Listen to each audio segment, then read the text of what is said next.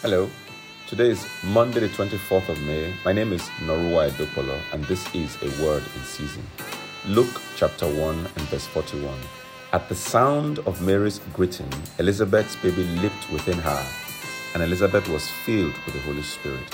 I hope you remember this story. A few verses earlier, Angel Gabriel had visited Mary and given her the incredible news of her birthing the Savior of the world. To help Mary, God led her to visit Elizabeth and hear Elizabeth's testimony. That encounter helped to solidify Mary's faith for her own miracle and testimony. It was after this encounter that Mary burst forth into the now famous Magnificat. Every testimony is a seed with capacity to reproduce itself. Let us pray. I want you to say, Father, every private tear, everything I've wept about in the secret, let it become a public testimony in Jesus' name.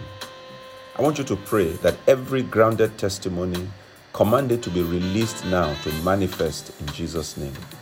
I pray for you that this month every trial will be turned into a testimony. I pray indeed that your challenge will become a testimony in the name of Jesus. Thank you, Father. In Jesus' name we pray. Amen.